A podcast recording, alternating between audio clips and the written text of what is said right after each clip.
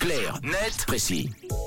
Et aujourd'hui dans Clarnet Précis avec toi Tom, cap sur les produits invendus. Ah oui, vous vous souvenez, la semaine dernière, je vous parlais du pourcentage de retour suite à des achats en ligne qui ne convenaient pas, notamment euh, des vêtements. En Suisse, on estimait aujourd'hui que 12% des produits commandés sont retournés aux vendeurs. C'est assez élevé.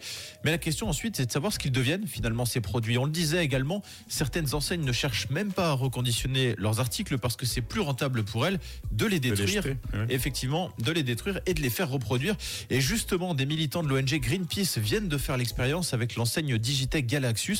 Ils ont pour ça commandé 26 produits d'une valeur inférieure à 120 francs sur la plateforme en ligne.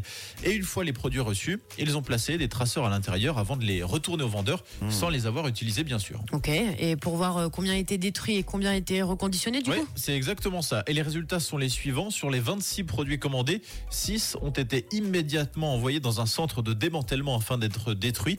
Pour ces produits en question, l'ONG précise qu'il s'agissait d'une radio, d'un clavier avec souris, de deux grille-pains et de deux caméras de vidéosurveillance. Et comment l'expliquer ça? Alors justement, à la lumière de ces chiffres, Greenpeace a posé la question aux détaillants et l'experte en consommation et en économie circulaire chez Greenpeace Suisse explique à la RTS que la démarche est plutôt simple, je cite, en cas de retour, Digitech Galaxus compare rapidement la valeur de ses produits par rapport au coût que représente le contrôle, le réemballage, la remise en vente, voire le stockage.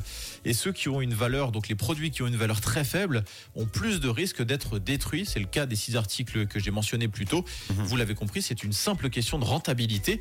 Sauf que mis bout à bout, ces chiffres de destruction de produits neufs peuvent être assez impressionnants. Greenpeace estime, après étude, que chaque année, 300 tonnes de produits neufs d'une valeur inférieure à 50 francs ne sont généralement pas revendus lors d'un retour de la clientèle.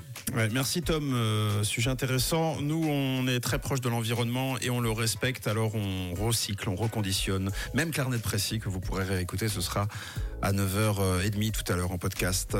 Clarnet Précis revient demain à 7h20. Parler d'actu, c'est aussi sur. Rouge.